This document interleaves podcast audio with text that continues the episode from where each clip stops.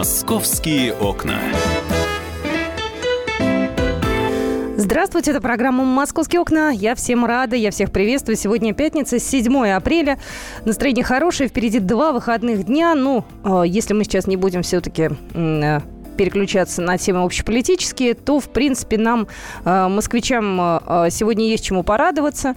У нас открываются ярмарки выходного дня сегодняшнего дня. Можно, кстати, их увидеть уже.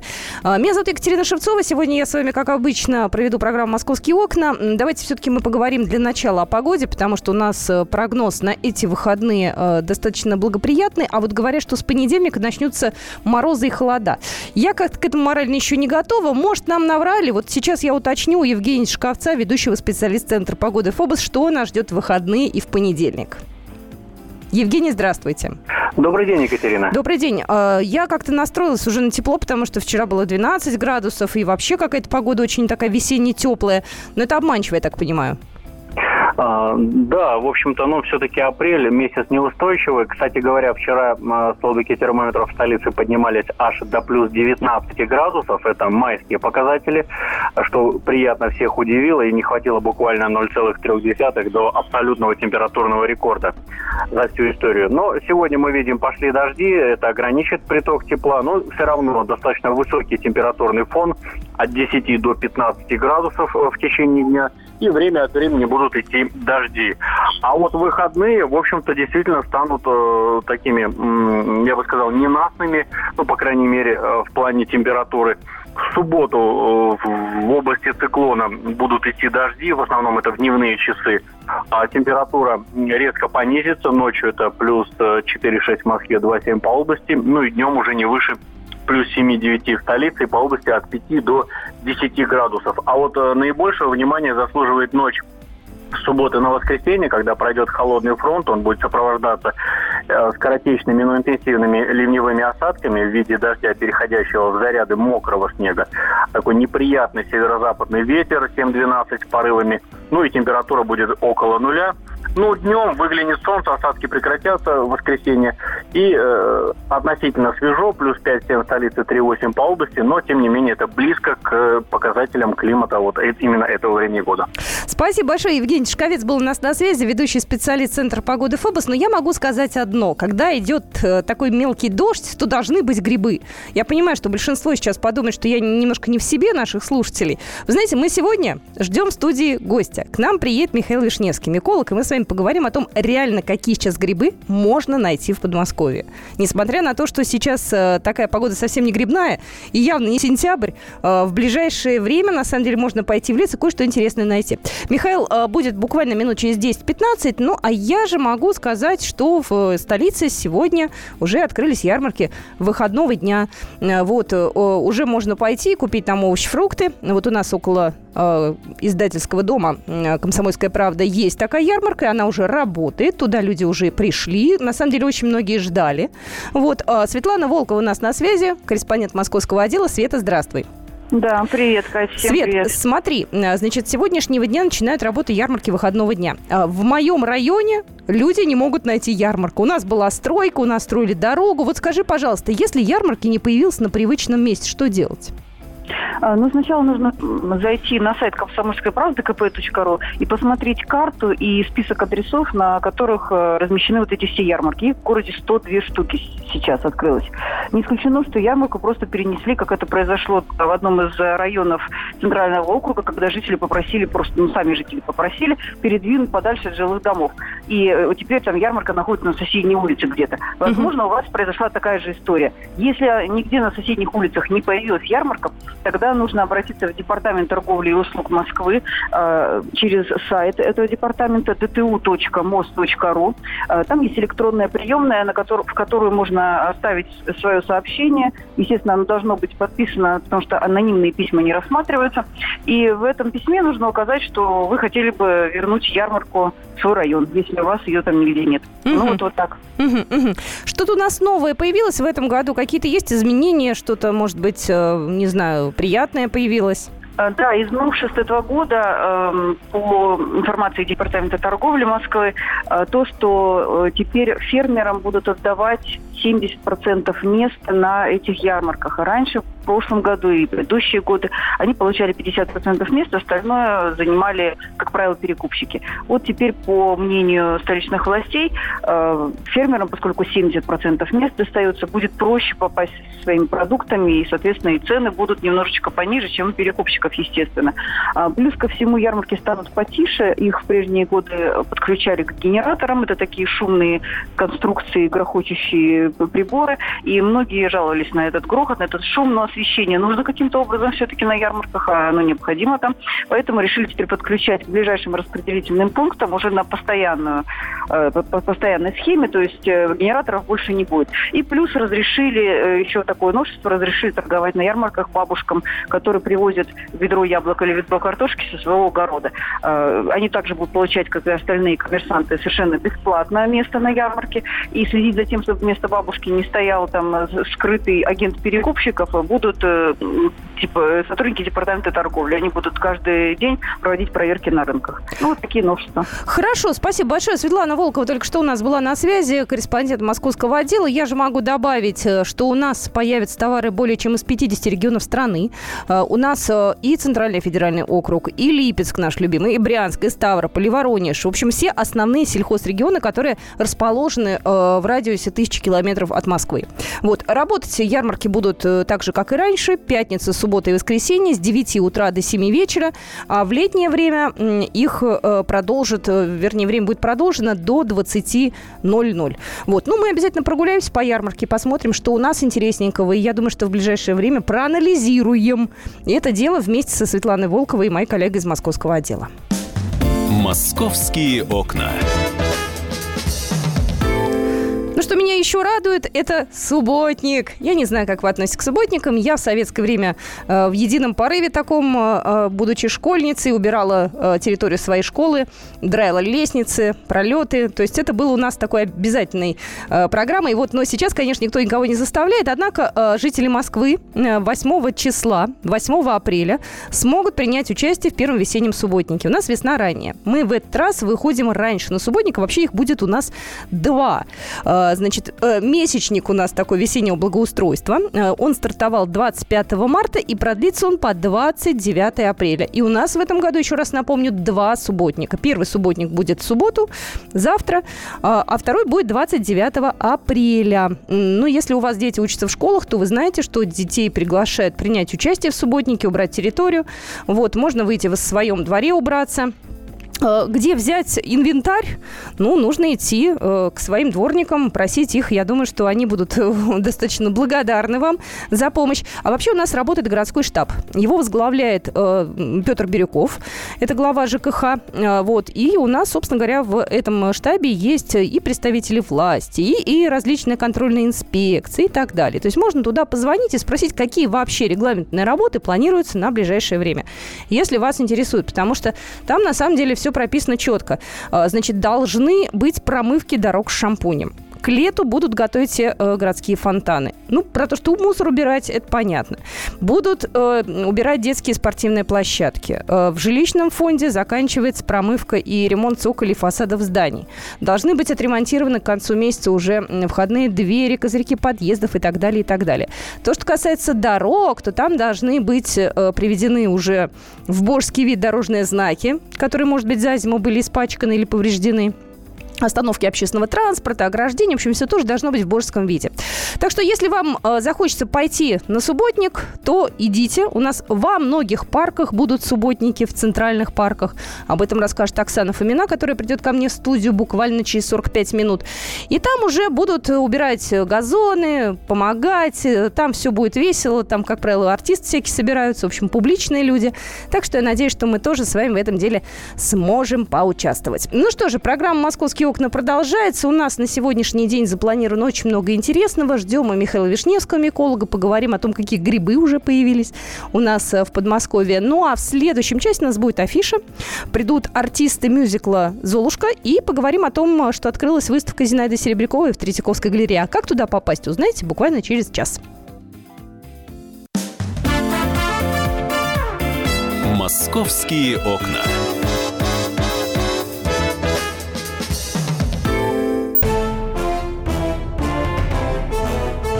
Товарищи солдаты и офицеры российской армии. Полковник Баронец разрешает обратиться. Звоните и задавайте накопившиеся вопросы. Угроза НАТО, жилье для военнослужащих и перевооружение России. Обо всем этом Виктор Баранец знает лучше других. Программу «Военный ревю» слушайте по будням с 5 вечера по московскому времени.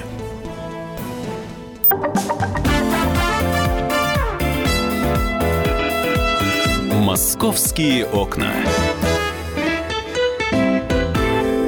Продолжаем нашу программу. Напоминаю, сегодня пятница, 7 апреля. Я подчеркиваю, апреля. А мы сегодня будем говорить про грибы. А, мы пригласили сегодня в студию Михаила Вишневского. А, миколог у нас сегодня наш давний друг в студии. Здравствуйте, Михаил. Добрый день. Добрый день. Да, у нас сегодня Денис Корсаков, специальный корреспондент отдела культуры и светской хроники, а по совместительству любитель грибов в студии. Да. Екатерина Шевцова, это я, и мы поговорим действительно о грибном сезоне, когда он стартует, да, когда уже можно идти в лес. Ну, он вот стартует, насколько я понимаю, буквально вот-вот, ну, может быть, не сегодня, там, не завтра, но через неделю, дней через 10 уже а, пойдут сморчки и строчки, а вот, кстати, первые весенние грибы. Ну, кстати, сейчас дождик. Денис, мы это сейчас обсудим. А Давайте. вот дождик сейчас грибной, не? Такой он... Ну, он такой скорее снежно-грибной, и он больше пользы принесет летним грибам, чем грибам весеннего сезона. Ну, давайте уже о строчках, да, Ну, давайте, да, сморчки и строчки. Ну, давайте. Значит, сморчок – это такой хитрый гриб, который не меняет сроки своего плодоношения независимо от погодных условий. То есть, что бы ни приключилось, Время его вылезания в конкретной местности будет отличаться на 2, ну, максимум на 3 дня. Он стабильно каждый год растет в одно и то же время. Если погода совсем плохая, он лучше не вылезет, чем вылезет в неположенное ему время. Со строчками совсем другая история. Вот строчки уже сейчас пробуют высунуться у нас второй раз. Первый раз они высунулись пару-тройку недель назад при первом хорошем потеплении. Потом, как цветущий сад персиков их стукнуло морозом и снегом, и они передумали. Сейчас у них вторая попытка, но с учетом того, что в выходные у нас предполагаются опять заморозки и снег, то их снова немножечко прижмет. И в итоге, наверное, первые сморчки, по крайней мере, в Подмосковье пардон, строчки в Подмосковье, следует ожидать э, последней декаде апреля. Я имею в виду не единичных пионеров, которые высунулись и радуют фотографов, а уже такие, за которыми вполне можно идти с корзинками. А бывают э, ложные строчки со сморчками, или они все достаточно, э, так скажем, очевидны, их э, сложно с чем-то спутать? Глубоко неприятные нам американцы ложными э, сморчками называют как раз строчки. Вы видите, даже если я сам путаюсь в похожих названиях, то, в принципе, э, смотрите, глобальная ситуация обстоит так. Все сморчки съедобны. Всегда, без исключений. Они не требуют предварительного отваривания со сливом отвара. Но именно сморчки. Это именно строчки. сморчки. Значит, сморчков у нас э, много видов, около 10. И по тактико-техническим характеристикам они делятся на две группы. Это, собственно, сморчки и сморчковые шапочки. Сморчковая шапочка – это такой сильно уменьшенный сморчок, но с длинной-предлинной ножкой. Ух ты! Все такие грибы, безусловно, съедобны. А вот со строчками ситуация обстоит по-разному. И наши медики э, специально из-за того, что население иногда принципиально не отличает одни от других, сморчки вместе со строчками до кучи, во избежание, относят к грибам, которые не рекомендуется собирать. Примерно или так. если собирать, то их надо отваривать. Или если типа собирать, да, то а отваривать или только... длительно сушить, так же, как и строчки. Погляди, смешной дедок примостился на пенек. Этот славненький, славный старичок называется сморчок. Это я стихи нашла замечательные. Посмотрела на фотографии. Да, за исключением похожи. того, что сморчки никогда не растут на пеньках, в остальном стишок вполне приятный. А где они растут хоть? Э, смотрите, сморчок – это достаточно света и влага любивый гриб. Э, правда, бывают экзоты, особенно растущие в начале лета, которые вылезают даже на пожарищах вместе со строчками. Но глобально это какие-нибудь светлые лепники, обочины, обочины, это же не дорога, берега рек, э, склоны оврагов, травянистые места, то есть что-то такое светлое, влажное, совсем весеннее.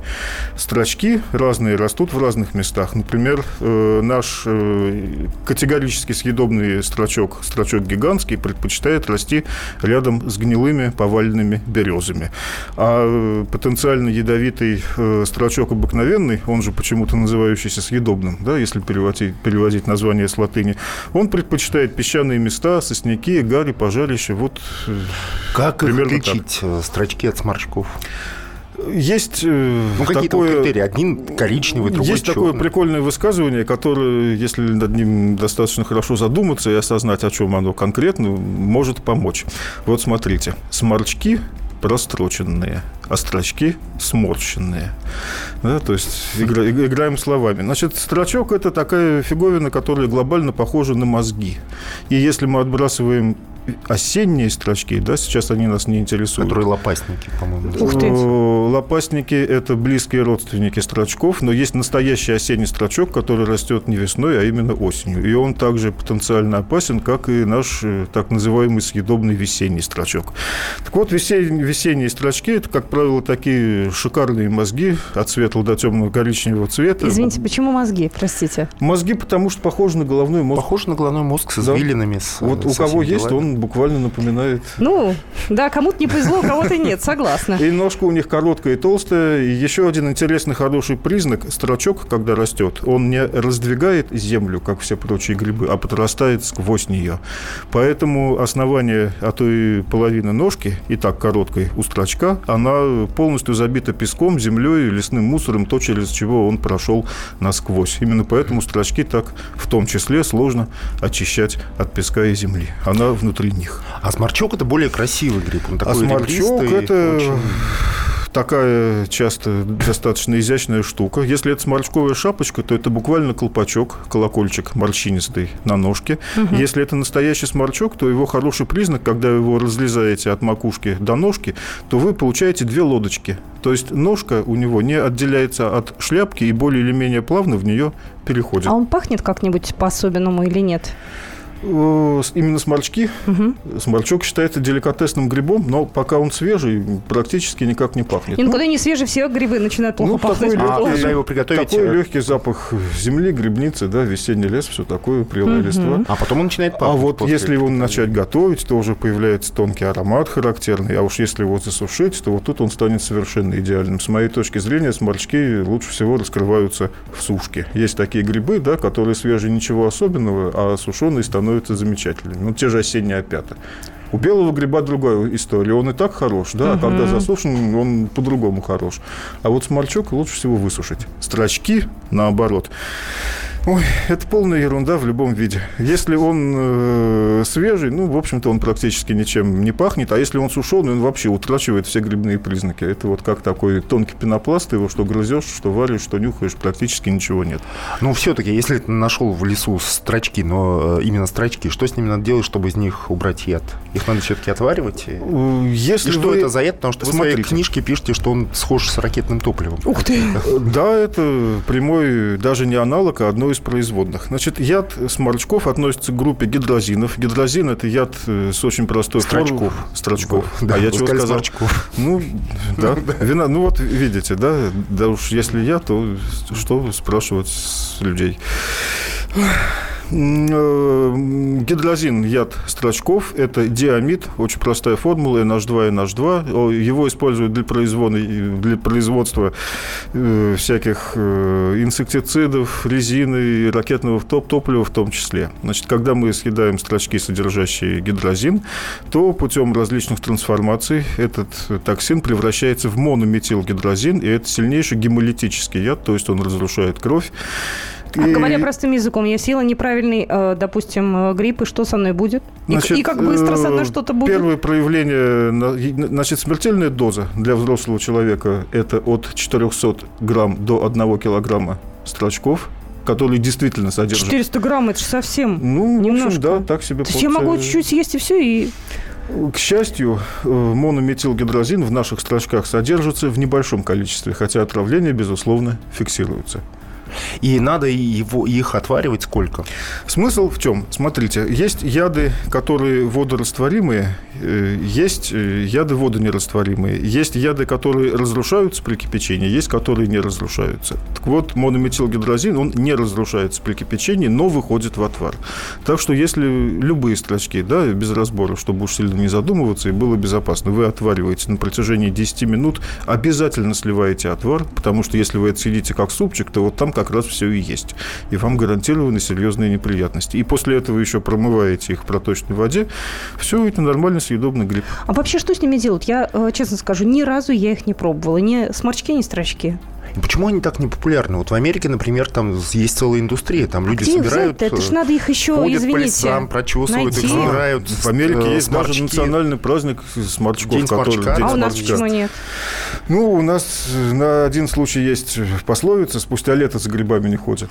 А весной у нас настолько не ходят за грибами, что про это даже пословицы нет. Не стали придумывать. Настолько это не популярно. То есть, смотрите, если я, Михаил, поеду вот на майские праздники, планировала я поехать за город, да, и пойду по грибы, то у меня есть шанс найти строчки и сморчки и спокойно их приготовить? У- На майские праздники строчки будут однозначно, Ага. сморчки, ну, в принципе, у нас в Подмосковье стартуют условно э, со вторых майских, майских праздников. То есть это И самые они первые грибы, да, какие появляются Да, у нас в сморчки и лесах? строчки, ну, из крупных съедобных весенних грибов, да. Может быть, всякое. Может, какая-нибудь вешенка вылезти с перепугу в начале мая. Но это скорее экзотика, чем чего-то ожидаемое. Так, ребят, Собираете, отвариваете. Ага. Поскольку вы их не различаете, позволю себе предположить, то отвариваете все и сливаете все. Ну да, сморчки утратят половину Не отваривать вкуса и 10 аромата. минут, не больше, чтобы они не 10 стали минут совсем э, слив пластилиновыми. отвара и промывка проточной водой. через две минуты мы продолжим наш разговор. Номер телефона эфирного 8 800 200 ровно 9702. Если есть желание, задавайте вопросы. Московские окна.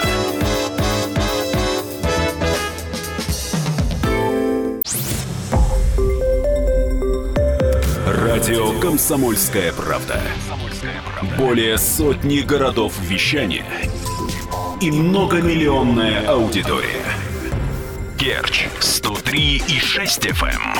Севастополь 107 и 7 FM. Симферополь 107 и 8 FM. Москва 97 и 2 FM. Слушаем всей страной.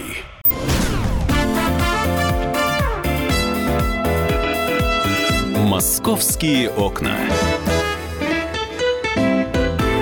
Продолжаем нашу программу. Это «Московские окна». У нас сегодня в студии гости. Мы говорим о самых-самых ранних грибах. У нас сегодня в студии Михаил Вишневский, миколог. У нас сегодня Денис Корсаков в студии, специальный корреспондент отдела культуры и светской хроники. Я, Екатерина Шевцова. Со сморчками и строчками более-менее разобрались. Да. Идем дальше. Теперь поговорим еще про один гриб, за которым совершенно не надо идти в лес, э, который можно выращивать дома. Один из немногих грибов, который можно реально выращивать дома, это чайный гриб камбуча.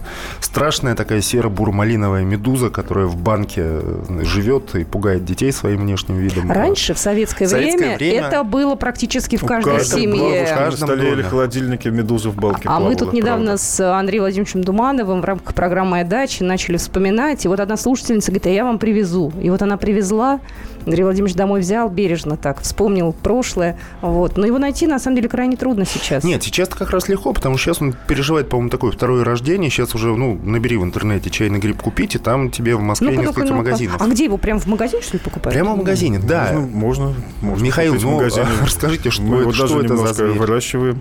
Значит, это такая э, внешне похожая на медузу хитрая симбиотическая штука, которая с научной точки зрения называется сложным словом зооглея и представляет из себя э, союз дрожжей и бактерий. Поскольку там присутствуют дрожжи, а это грибы, то в каком-то смысле его действительно можно называть грибом. Живут эти ребята так. Э, Основу составляют бактерии, они выделяют обильную слизь, и в этой слизи довольно вольготно чувствуют себя дрожжи. Дрожжи, когда мы насыпаем туда сахар и наливаем чай, занимаются тем, что расщепляют сахар до спирта и углекислоты, и мы получаем легкогазированный слабоалкогольный напиток. А потом... Слабоалкогольный? Да, легкогазированный, слабоалкогольный. А градусов? потом, безоб- а потом безобразные бактерии берут этот спирт и расщепляют его до уксуса. Поэтому в итоге мы получаем кисло-сладкий, э, слабогазированный напиток вместо легкого алкоголя. Мы оживились с тобой, Денис, сразу, Ну да? да, да, Я да. чего примерно, вдруг? примерно так они живут. Соответственно, да, между прочим, весь чай доливаемый им совершенно безразличен. То есть все, что все вот эти дубильные вещества и так далее, и так далее. Все, что связано с чаем и что он дает, ни бактерии, ни дрожжи не трогают. Они отталкиваются только от сахара То есть и можно и на воде, спирта. на воде, по большому счету, это все На сладкой водичке, да, тоже можно. Чай добавляется уже для нас, как непосредственных потребителей. И этот напиток, он полезный. Этот напиток, он далеко не так полезен, как об этом говорят все, и в первую очередь китайцы, 2000 лет назад примерно, которые его придумали, ну не то, что придумали, а нашли в природе и начали размножать. Между прочим, название его, да, то, что сейчас прижилось неожиданно камбуча, оно неправильное. Оно по ошибке в начале 20 века было заимствовано европейцами от другого японского напитка. Комбу – это какой-то сорт водорослей. И, соответственно, комбуча – это водорослевый напиток, а чай э, называется по-другому на самом деле, чайный гриб в Японии. Ну, чай – это чай. Ну, тя, да, Ну, тя да. это чай. Так, так в Поэтому- результате грипп или нет? В каком-то смысле. Э, Дрожжи Примерно, это грибы. примерно в том же смысле, в котором лишайник это гриб. Да, лишайник И это, это это, тоже это гриб. союз гриба и водорослей, но поскольку грибная основа главная, то его называют, сейчас, по крайней мере, относят, безусловно, к грибам. А так это сложный симбиотический комплекс. А сколько этот комплекс может существовать? Потому что я помню, опять же, раньше были вот такие прям там сантиметров по 30, по 40, такие плавали в банках. Ух, вы не представляете себе. Екатерина, как эта штука может вырасти, поскольку как газ чайный гриб занимает весь предоставленный ему, всю Объем? предоставленную ему площадь поверхности, то Ага. если поставить здоровенный чан, то он может достичь массы 100 и больше килограмм. И за какое-то время. Это будет гигантская медуза. Ну, за месяц, не больше. А банку он колонизирует трехлитровую практически моментально, и дальше в ней живет ровно столько, сколько вы берете за труд о нем позаботиться. То есть э, нужно удалять отмирающие слои, нужно промывать его периодически в холодной, в прохладной кипяченой водичке, нужно давать ему новой еды, нужно вовремя, вовремя сливать то, что он из себя выделил, да, чтобы раствор не перекислился и гриб не начал чувствовать себя некомфортно. В общем, это полноценный пет, Слушайте, я подумала, какая-то действительно зверюшка домашняя получается. просто без глаз. И сейчас э, камбуча, ну, неправильное название, ну, ладно, она стала очень модной. Она в Европе продается в магазинах э, какого-то, ну, Больше в Америке все-таки. В В Америке, Америке, да. она чертовски популярна, и там даже ходит пословица о том, что вот человек, ездящий на Кадиллаке, да, трали-вали, имеющий счета там-то и пьющий камбучу. Это вот признак успешности. И камбуча там стоит от 3 до 5 долларов небольшая баночка. В Европу эта штука проникла достаточно недавно. Ну, в принципе, это вот такая хорошая история. Эко, вега, био, да, и так далее. Все, что сейчас полезные модные приставки принято нанизывать. Ну, глобально, еще раз повторюсь, его лечебные свойства очень здорово перегреты, преувеличены. Хотя, да, безусловно, аминокислоты и витамины, и сахара какие-то, э, другие органические кислоты в раствор выделяются, и вот эта кисло-сладкая, прикольная, чуть газированная штука, она хорошо утоляет жажду и, в общем-то, ну, полезна для здоровья не хуже фруктов. А почему у нас не производят камбучу? Ну, хорошо, там в Америке популярно, до Европы добралась, а до нас вот как-то не добралась. Я один единственный раз видел по телевизору случайный репортаж про фермера, который делает эту камбучу и продает на каком-то рынке, а в промышленном масштабе ну, вообще даже речи не идет. О больших промышленных масштабах речи нет, но в Питере уже больше года действует производство камбучи, небольшое, это там порядка 300-500, по-моему, литров в месяц. Ну и, в принципе, если это не будет сочтено за саморекламу, через какое-то время грибное место планирует открыть производство камбучи в этом или в следующем году в Москве уже. Но если мы упомянули, вы, вы же еще торгуете грибами, кстати, я не могу не заметить, а, что меня по- потрясло совершенно на Даниловском рынке, где находится ваша лавочка. Там продаются сушеные мухоморы, которые стоят 5000 рублей за 100 граммов. Да, это хорошая цена. Вот там... ну, там Извините, а честно- для, для кого это? И что с ними делать? Я не знала, что мухоморы можно есть. Я-то их сразу, знаете, когда гуляю по лесу ногой, так чпок, чтобы он куда-нибудь летел, и никакая его даже мышка не съела. Ну, смотрите, основные три категории потребителей сушеного мухомора – это э, те товарищи, включая рестораны, которые имеют на это право, которые занимаются производством собственных настоек алкогольных на чем угодно, да, в том числе и на сушеных Так же на мухоморах. ядовитых змеях же бывает. Это вкусно. Тоже. Это действительно вкусно. Ну, У не мухомора знаю. тонкий, но сильный вкус, и получается очень здорово. Особенно всякие биттеры, когда туда еще насыпается всякое, помимо мухомора. Следующая категория – это спа-салоны, которые делают всякие питательные и лечебные кремы, потому что мухомор – это один из, а, пожалуй, даже самый лекарственный из наших лесных грибов, и в том числе при э, работе с кожей он оказывает чрезвычайно позитивное воздействие. И э, третья категория – это те люди, которые знают, что такое мухомор, понимают, для чего он нужен в плане лечения, и покупают его для приготовления самостоятельного домашних лекарственных препаратов, либо там на спирту, либо каких-то мазей, ну, вот, собственно, для использования его на дому в лекарственных целях. А, ну, все же считают, что это ядовитый гриб. Это символ ядовитого гриба.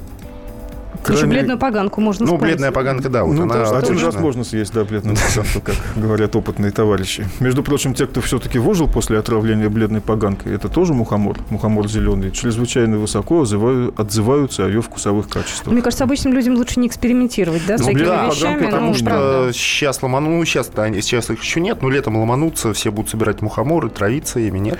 Ну, нет красный мухомор можно превратить в обычную еду, но для этого его нужно отварить два раза по 15 минут, каждый раз сливая отвар, а после этого грибы еще и промыть. Как со строчками примерно действуем, тогда его вода не, раз- неразрушаемые при кипячении, та же история, но водорастворимые яды полностью уходят, и можно есть мухомор как обычный съедобный гриб. Но, конечно, рискуют этим заняться далеко не все. Знаете, А. вот я человек в этом плане очень консервативный, да, я не буду искать мухоморы и так далее. Я пойду в супермаркет. Сейчас продается в магазинах огромное количество вешенок и, э, шампиньонов. шампиньончиков. Да, вот вы как специалист советуете их сейчас покупать и вообще покупать в магазинах? С учетом того, что наши крупные сети или большие гипермаркеты, они работают с- только с серьезными производителями, а не с небольшими хозяйствами, то я не вижу никаких причин таких грибов опасаться, если только ну, на производстве не произошло какое-то серьезное нарушение технологий. А консервированные грибы? Вы вот как-то пытались, я, я, поскольку читаю ваш Facebook, вы несколько месяцев назад покупали грибы вот такие в банках. Да, анализировали просто чуть-чуть некогда продолжить это грибозор, как я его назвал, да, но вот... э, И оказывается, что там совсем не то, что написано на Ну, из того, за что у меня зацепился глаз, я несколько раз покупал и анализировал содержимое, да, в подавляющем большинстве случаев внутри находится совсем не то, о чем указано на этикетке. Но это не значит, что это несъедобно. Вам просто продают э, другие грибы, но они съедобны вполне. Как правило, это грибы маринованные, поэтому ботулизма бояться не стоит, да, там как правило, это грибы китайские. Как правило, это грибы китайские, да, это фолиота чешуйчатка намека, которые выдают за наши опята, или грибы шейтаки, которые выдают уже вообще за все подряд, в первую очередь почему-то за грузди, хотя внешне нет, на мой взгляд, совсем ничего общего между ними, ну и так далее, и так далее, но в любом случае это вполне еда. Знаете, я вот просто еще пыталась разобраться. Прихожу я иногда в магазин, да, там лежат, э, образно говоря, белорусские шампиньоны, они там стоят, ну, условно, 100 рублей. Я фантазирую сейчас, да? А рядом лежат какие-то другие шампиньоны. Они темненькие такие, знаете, красивые, стоят они почему-то в три раза дороже. И называются королевские шампиньоны. Да, я так, э, знаете, растерялся, я подумала, а в чем разница? Ну, если дороже, наверное, лучше, нет? Наверное, еще и в размере разница, потому что темные Ну, есть. существенно крупнее. Чуть-чуть, да, бывают. да. В чем здесь В разница? принципе, есть э, три э, цветовых э, формы шампиньонов. Вот белая классика, да, маленькие пуговки, самые хорошие, беленькие или средненькие. Есть кремовые шампиньоны и есть коричневые. А коричневые еще делятся на обычные и так называемые портабеллы. Это просто гигантские, пригигантские шампиньоны, одна шляпа на семью.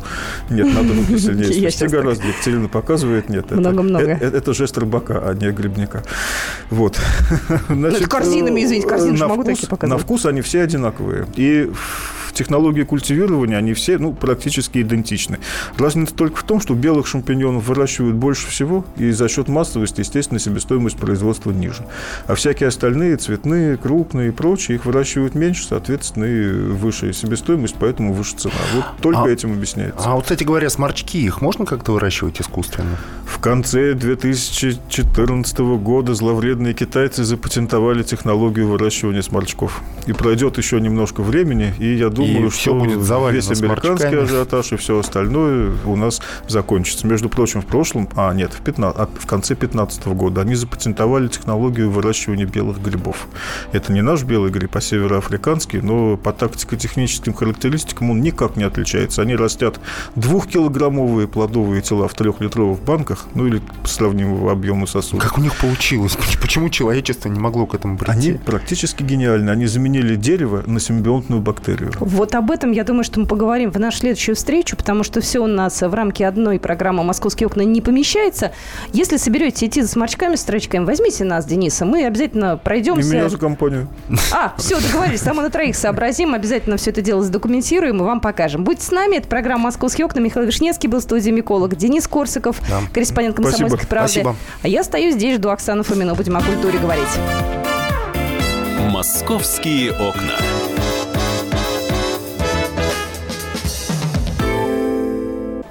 Джума, м, проходите. Ага, так, голубчик. М. Садитесь на стул, закрывайте левый глаз, читайте третью строку. И, И, О, У. Постойте, молодой человек, а что же вы согласные пропускаете? А у меня с согласными не очень. Вот с несогласными очень даже хорошо.